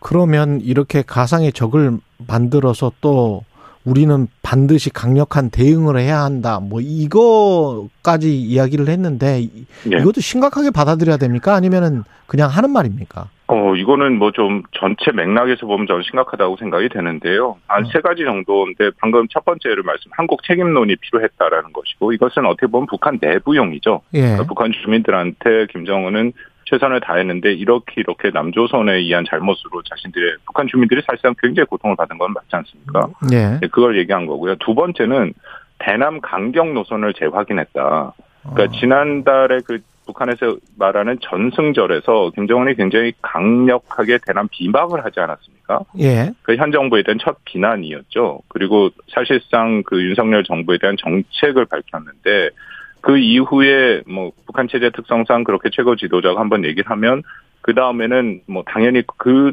선상에서의 같은 얘기들이 훨씬 더 강력한 얘기들이 나타나야 되는 거죠. 그래서 김여정 같은 경우에도 이른바 이제 대남 대적 투쟁을 본격화하겠다라는 그런 식의 강공책을 얘기했다고 판단이 되고요. 세 번째가 이게 우려되는 부분인데 대남 대미 공세에 대한 명분 쌓기의 그런 모습들도 있습니다. 음. 그러니까 이게 남쪽에서 잘못했기 때문에 자신들이 앞으로 하는 공세적인 행동에 이건 정당하다라는 것이죠. 그렇다면 이번 달 22일 예정된 연합훈련 또 얼마든지 그 전단지라든지는 다시 북한 북쪽으로 보내줄 수 있는데 그런 거를 명분 삼아서 대남 공세를 강화할 수 있다. 이제 그 부분이 우려됩니다. 그러면 북한은 어떤 행동을 할까요? 뭐 실질적으로 행동은 우리가 2020년에 한번 봤습니다만 그 대남 대북 전단지를 갖고 개성 공동 연락사무소를 사실상 그 공동 연락사에 파괴하지 않았습니까? 예, 폭파해 버렸죠. 폭발을 해버렸죠. 예. 어 그만큼 일단 전단에 대해서는 굉장히 민감하게 반응한 것은 사실입니다. 음. 그리고 이 공개석상에서 얘기를 했기 때문에 이것이 계속된다면은 여기에 대한 기본적인 조치를 취할 가능성은 있고요. 그것이 뭐 군사적인 것이 됐던 또 큰 틀에서는 아까 말씀드린 것처럼 좀 더 우려되는 것은 일단 코로나19가 통제됐다 얘기를 했기 때문에 그러면 지난 6월 5일이 마지막으로 미사일 도발은 일단 안 하고 있었거든요. 예. 근데 그 미사일 도발이 재개될 가능성이 있고 그리고 우리가 계속 얘기하고 있는 7차 핵실험 그 가능성까지도 좀 열어놓고 보는 것이 맞겠죠. 우리는 어떻게 대응을 해야 될까요? 글쎄, 뭐참 안타까운 상황인데요. 뭐 윤석열 정부도 들어와서 여러 가지 얘기가 있습니다만 기본적으로 북한과의 대화의 문을 닫고 있지 않습니다. 그리고 특히 미국과 함께 인도주의적인 지원에 대해서는 늘 문을 열고 대화를 하려고 하는데 북한의 입장은 정리가 돼서 나왔죠. 어, 당분간 최소한 당분간 대남 대미 강공책으로 가겠다라고 그렇게 얘기를 하고 있습니다. 그렇다면은 한국의 입장에서 우선적으로 대응해야 될 것은 북한의 이런 가능한 도발에 대한 것, 특히 뭐 우리 입장에서 가장 심각한 것은 북한이 계속 고도화하고 있는 핵이죠. 그러니까 음. 핵 미사일을 어떻게 우리가 억제할 수 있을까? 이그 부분이 현재로서는 가장 중요하다라고 생각합니다. 중국 박진 외교부 장관이 중국 외교부 장관과 만났습니다마는 사드 관련해서 이- 그 상당한 입장 차이가 있는 것 같거든요. 이게 네. 나중에 한중 관계에 어떤 영향을 미칠지도 좀 궁금하고요. 글쎄 이번 그 왕이 부장과 박진 장관의 만남은 사실 뭐 잘 관리됐다라고 생각을 했습니다. 왜냐하면 바로 낸시 펠로시 의장이 타이완을 방문함으로써 이뭐 굉장히 심각한 문제가 발생됐었잖아요. 예. 그래서 중국이 한국에게 거친 얘기들이 오고 가지 않을까 했는데 생각보다 그 회담 자체는 뭐 꽤 길게 이루어졌고 분위기 자체는 좋지 않, 나쁘지 않았다라고 그렇게 전달이 됐는데요. 예. 근데 갑자기 뭐 계속 언론에 나옵니다만 중국 외무성에서 산불과 뭐 하나 일한 한 예. 영어로 이제 restriction이라는 표현을 썼는데 음. 이걸 한국 정부가 이것을 그 공식 표명했다라고 홈페이지에 올려버렸지 않습니까? 예. 그러니까 이게 지금 문제가 되는데요. 사드는 기본적으로 음, 중국의 입장에서는 사활적 이해가 돼버렸습니다.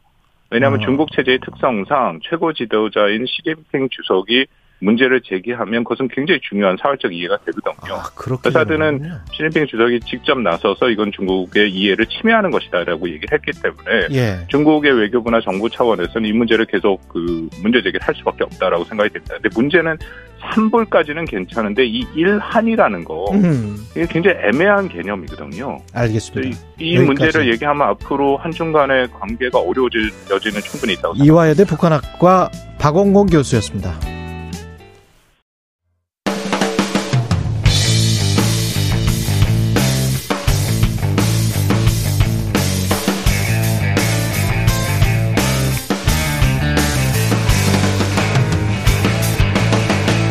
최경영의 최강 시사.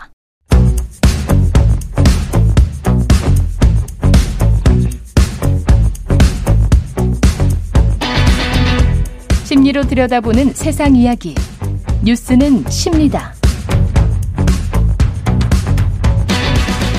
네, 정치, 경제, 사회 등 우리 사회의 다양한 이슈를 심리학적 관점에서 풀어보는 시간입니다. 뉴스는 심리다.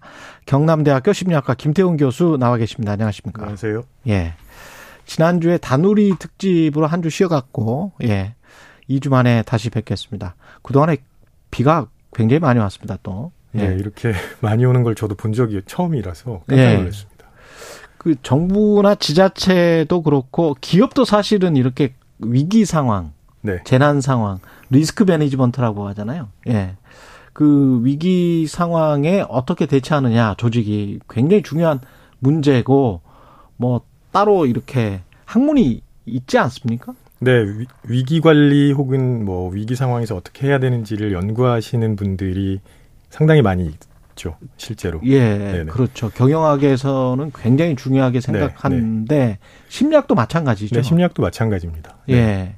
네. 심리학으로 봤을 때는 어떻습니까? 이 위기가 발생했을 때 초기에 어떤 빨리 대처하고 그걸 종식시키고 뭐 다음 더 큰 위기가 닥치지 않도록 어떻게 막고 뭐 이런 것들은 어떻게 관리를 해 나가야 되는 건가요? 그러니까 위기 관리라고 할 때, 예. 어, 제가 다시 한번 질문을 드려보면 위기 예. 관리는 언제 해야 되느냐 예. 이런 생각을 해봐야 되거든요.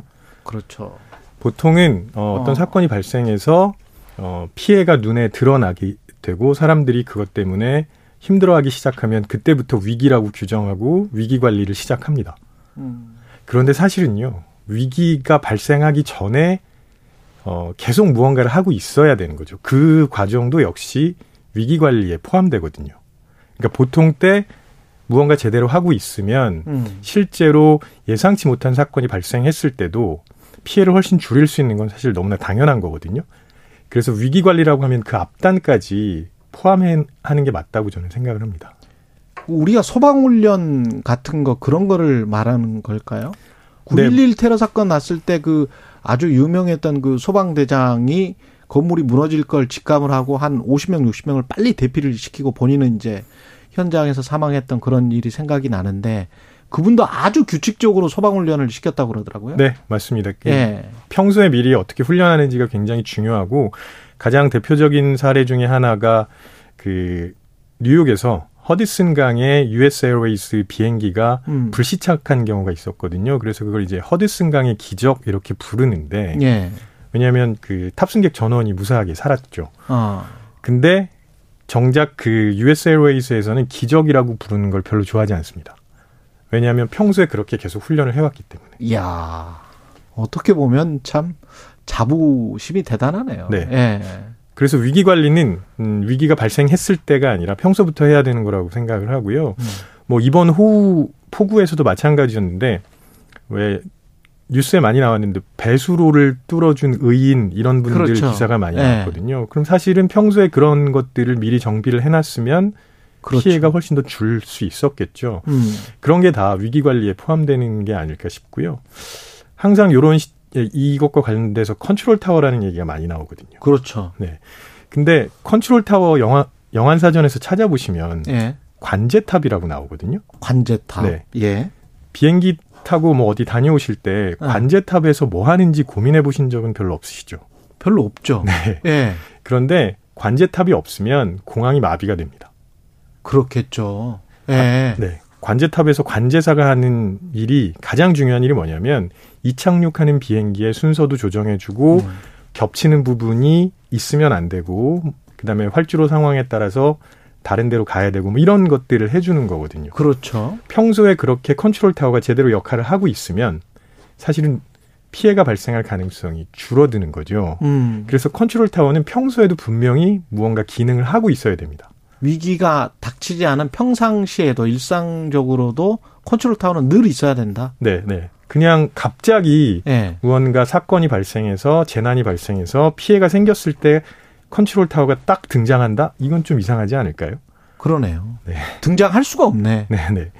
그 작은 위기나 어떤 징후를 봐야 될 것 같은데 네. 일상적으로는 그 작은 위기는 어떻게 볼 수 있나요? 어, 사실 우리가 그냥 무시하고 지나가는 많은 사건들이 많은 사건들 중에 상당수가 위기의 징후라고 볼 수도 있는데요. 예. 그것과 관련해서 이제 심리학에서 아주 유명한 실험이 하나 있었습니다. 깨진 유리창. 음. 네. 아마 언론학에서도 나옵니다. 네. 네. 사실 너무 유명한 실험이라서 예. 많이들 알고 계실 텐데 예. 그 1969년도에 진행됐던 실험, 실험이고요. 예. 어 그냥 유리창 하나에 살짝 금이가 있었을 뿐인데 다른 차에 비해서 그 차는 얼마 지나지 않아서 거의 폐차 수준으로 갔다는 거거든요. 그렇죠. 그러니까 사실은 그런 그 사소한 사건들이 음.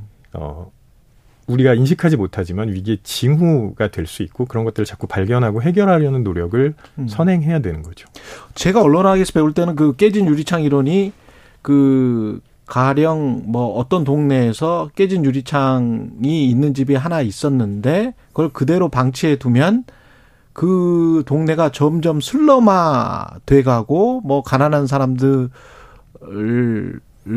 그꼭그 이유 때문만은 아니지만 네네. 예 하여간 그 네. 깡패들이 등장을 하고 그렇게 되는 네. 그거가 이제 깨진 유리창 이론이었죠. 그렇죠. 예. 유리창이 깨져 있는 건 음. 깨져 있는 채로 방치돼 있는 건 관리가 안 되고 있다는 의미이기도 하거든요. 그렇죠. 예. 그러니까 아무래도 사람들이 덜 신경을 쓰거나 혹은 그냥 뭐 막 해도 된다 이런 생각을 하게 만들 수도 있다는 겁니다. 예.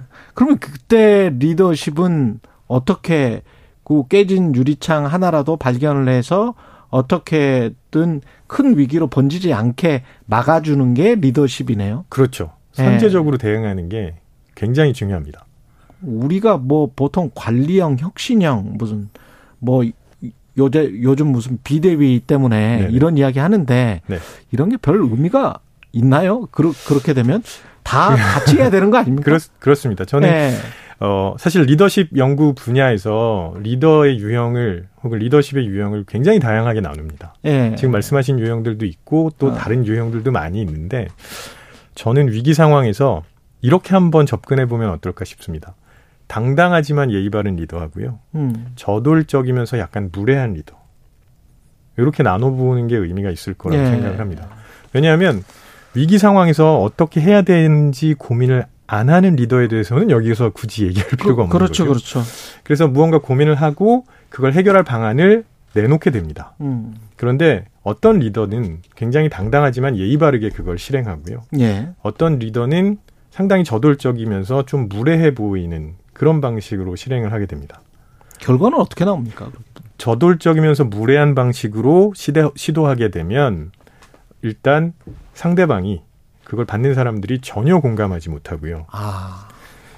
스트레스 많이 받게 되고 똑같은 정책이라도 내용은 네. 똑같다고 하더라도 네. 심지어는 예상치 못한 어이없는 실수들이 많이 발생하기도 합니다. 아 구성원들이 그런 영향을 받는군요. 예. 왜냐하면 어, 무례하게 대했을 때 예. 어, 그걸 받는 사람들은 일단 스트레스를 받으니까 생각을 좀 잘 못하게 됩니다.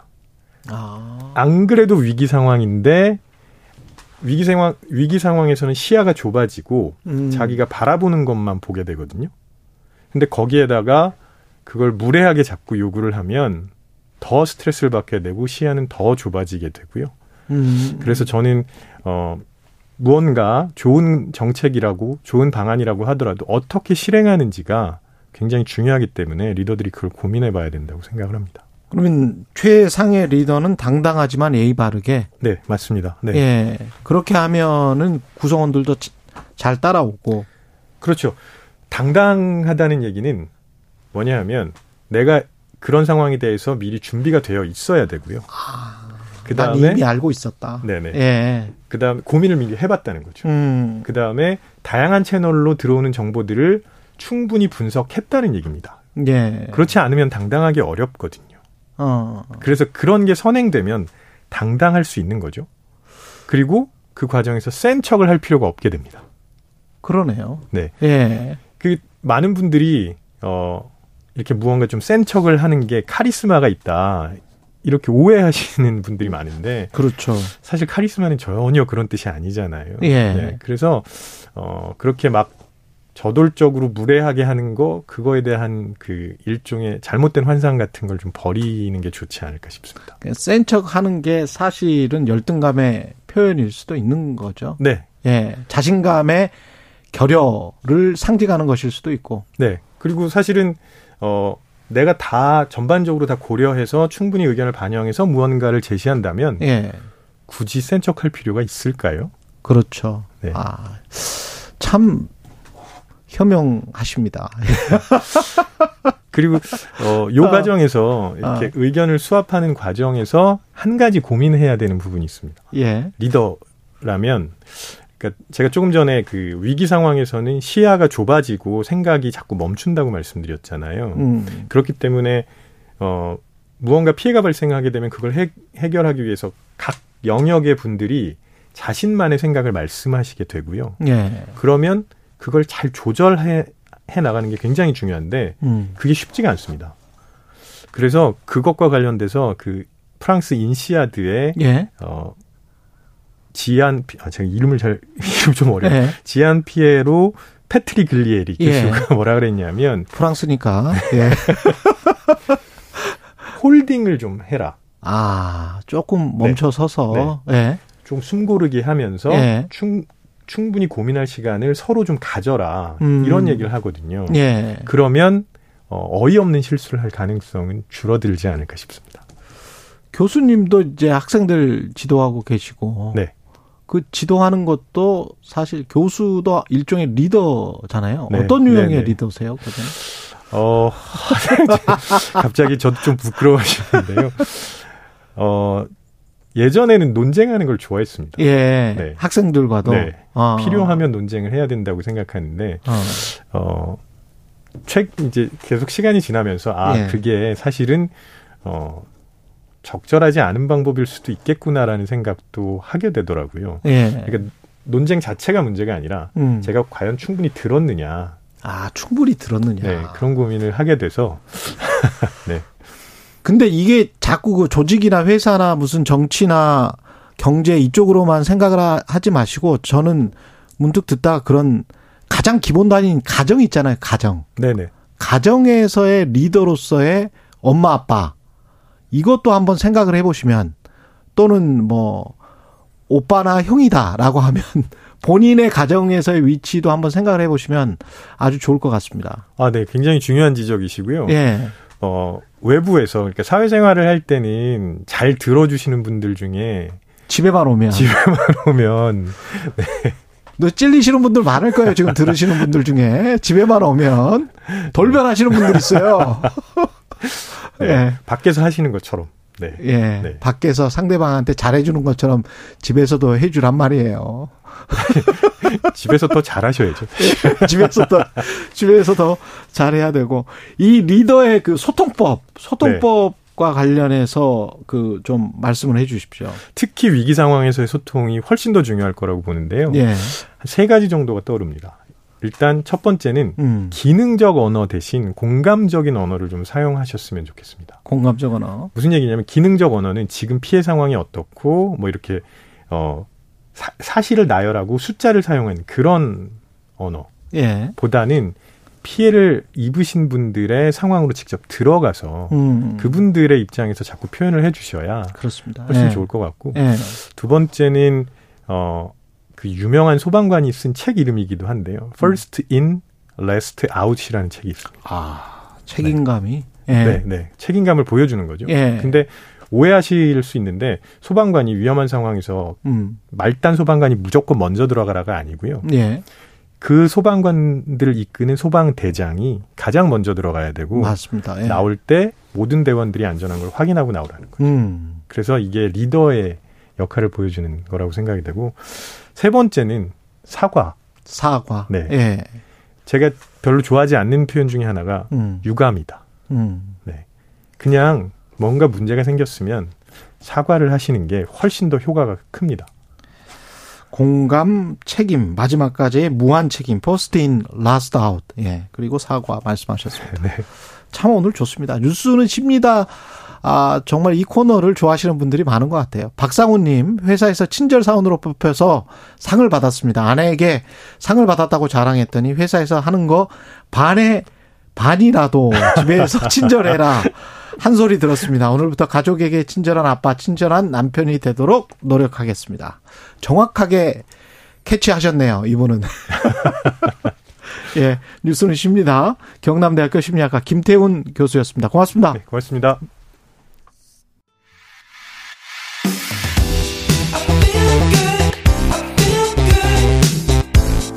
세상에 이익이 되는 방송 최경영의 최강 시사 네, 중부지방 80년 만에 기록적인 폭우, 남부지방은 폭염이 이어졌었고요.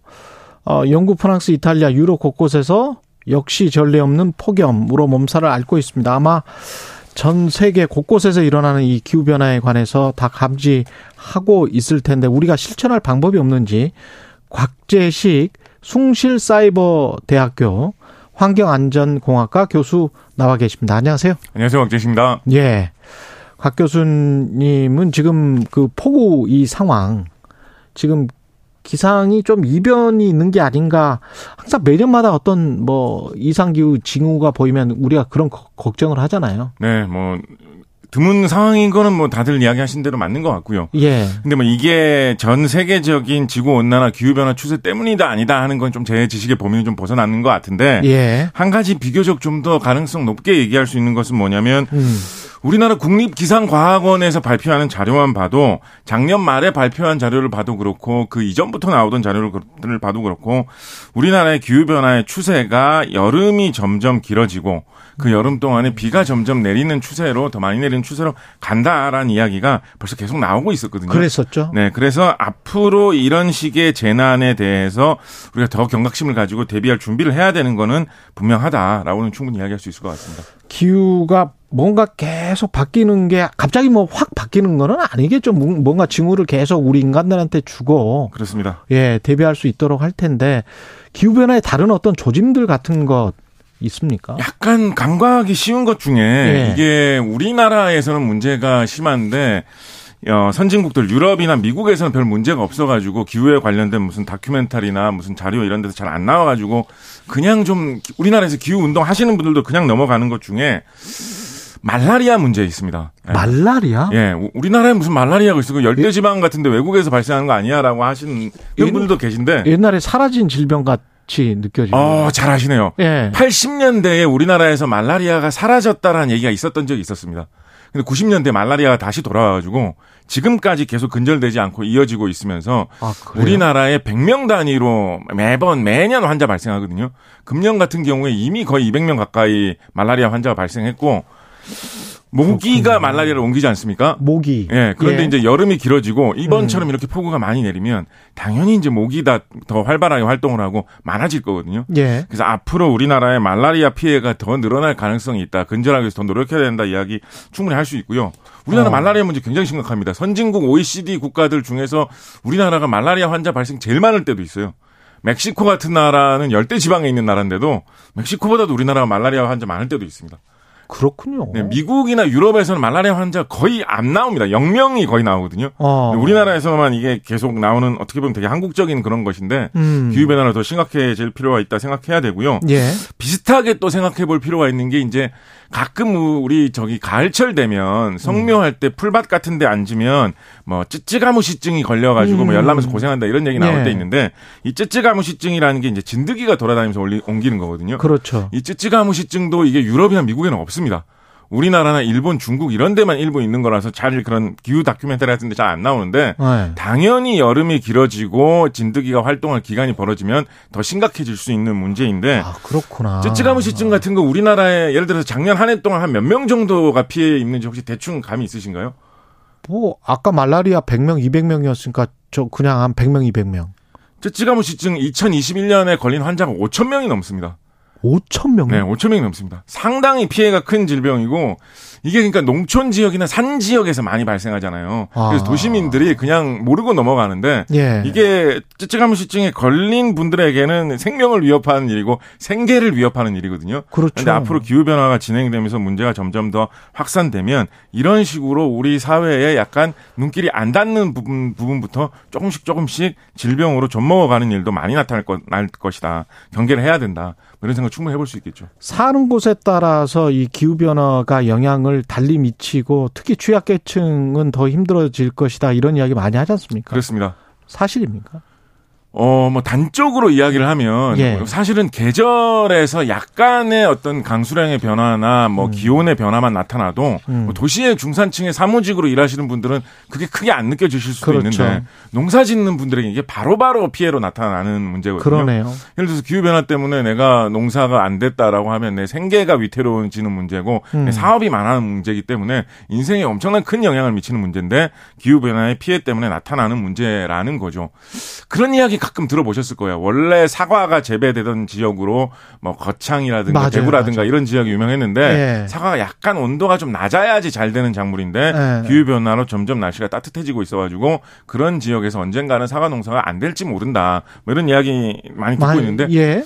비슷하게 배추 같은 경우에도 이제 고랭지 배추라고 해가지고. 여름철에 예. 예, 고랭지 채소로 이렇게 나오는 그런 게 어, 주요한 그런 소득 원이고 그분들이 살아가는 방식이었는데 온도가 높아지니까 배추나 무 농사가 갑자기 안 되는 때가 오지 않겠느냐. 음. 작년 여름 같은 경우에 우리나라 농림부 차관이 강원도 방문해가지고 실제로 그런 이야기 하셨거든요. 기후변화 때문에 고랭지 농가에 어려움이 있을 수 있기 때문에 각별히 신경 쓰겠다는 이야기 한 적이 있었거든요. 예. 그래서 이런 분들이 피해를 직격으로 입게 되고 자신의 생계를 문제에 큰 고통을 받게 되는데 예를 들어서 내가 갑자기 뭐 할아버지 때부터 사과 농사 지었다. 아버지 때부터 수십 년 동안 배추 농사 짓고 있는데 갑자기 이제 생계를 잃게 됐다라고 했을 때 음. 지금까지 기후 변화의 문제를 일으켰던 이산화탄소를 많이 배출해 왔던 뭐 선진국의 그런 기업들이 찾아와 가지고 죄송합니다. 우리 때문에 기후 변화 일어나서 생 계를 잃게 되셨군요. 이거 뭐 보상이라도 받으십시오. 그럴 리는 그럴 없고. 그렇게 기대되지 않잖아요. 예, 그럴 리는 전혀 예, 없을 그렇기 거고. 때문에 예. 정말 차별적으로 취약계층부터 피해를 입는다고 하는 것이고 음. 한편으로 생각을 해보면 우리 공동체를 지키기 위해서 사회적으로 국가가 그런 문제에 대해서 좀 더 신경을 써야 된다라고도 할 수 있겠죠. 근데 이 기후라는 게 이제 글로벌 공공재라고 하지 않습니까? 그렇습니다. 예. 그래서 전 세계가 다 함께 뭔가 탄소 배출을 줄이기 위해서 노력하지 않으면 한 나라만 해서는 안 되는 거잖아요. 그렇습니다. 뭔가 어떻게 해야 되는 거예요? 어, 세계적으로 이 움직임이 이미 사실 좀 강하게 들어가고 있습니다. 예. 예를 들어서 지난 6월 같은 경우에 유럽에서는 2030년대 중반에 휘발유, 경유, 디젤로 달리는 자동차를 아예 이제 더 이상 운행하지, 아예 더 이상 팔지 않도록 음. 금지하겠다. 이제부터 뭐 전기차나 수소차 이런 거만 다니게 하겠다라는 식의 발표도 한 적이 있거든요. 세계적으로 이런 기후에 관련된 어떤 규제라든가 국가적인 움직임이 강화되는 추세에 있고 음. 이거를 역으로 말하면 요즘은 이제는 기후 변화 문제가 약간 환경 문제 이상으로 경제 문제화되는 경향도 굉장히 강합니다. 그렇죠. 예전에는 기후 변화 관련된 소식에 민감하신 분들이 주로 뭐 자연을 사랑 하고 동식물을 보호하려고 애쓰시는 분들, 이런 운동가들, 이런 분들이 기후 변화 문제에 되게 밝으셨는데 요즘에는 기후 뉴스에 가장 예민하게 반응하시는 분들이 주식하시는 분들이에요. 기업. 네. 예. 세계에서 제일 시가총액이 많은 자동차 회사 어딘지 혹시 아시나요? 아, 당연히, 당연히 아시겠죠. 테슬라. 네네. 예. 우리나라의 제일 큰 자동차 회사의 뭐 10배 가까이 시가총액이 된 가장 큰 회사거든요. 그렇죠. 미국 경제 주가를 지탱하고 있는 회사 중에 하나인데 네. 이런 상황에서 뭐 미국 정부나 미국 기업이 아, 새 디젤 엔진에 대해서 기술력이 좋은 유럽 회사의 좋은 제도를 뭐 세계적으로 추진하겠다 이렇게 생각할 리 별로 없거든요. 그렇죠. 그러니까 전기차에 유리한 쪽으로 세계 경제를 몰고 가는 것이 결국은 미국 경제에 도움이 되고 미국의 일자리를 늘리는 길이니까 음. 지금 겨- 전기차의 지원 같은 게 세계적으로 늘어나 갈 수밖에 없는 그런 정치적인 경제적인 국면에 있습니다. 음. 마찬가지로 세계의 태양광 시장을 꽉 잡고 있는 나라가 중국이거든요. 그렇죠. 중국의 태양광 산업 크게 하는 기업 같은 경우에는 시가총액이 우리나라의 정상급 화학 회사하고 거의 맞먹습니다. 음. 태양광 산업 하나만 하는데도 예.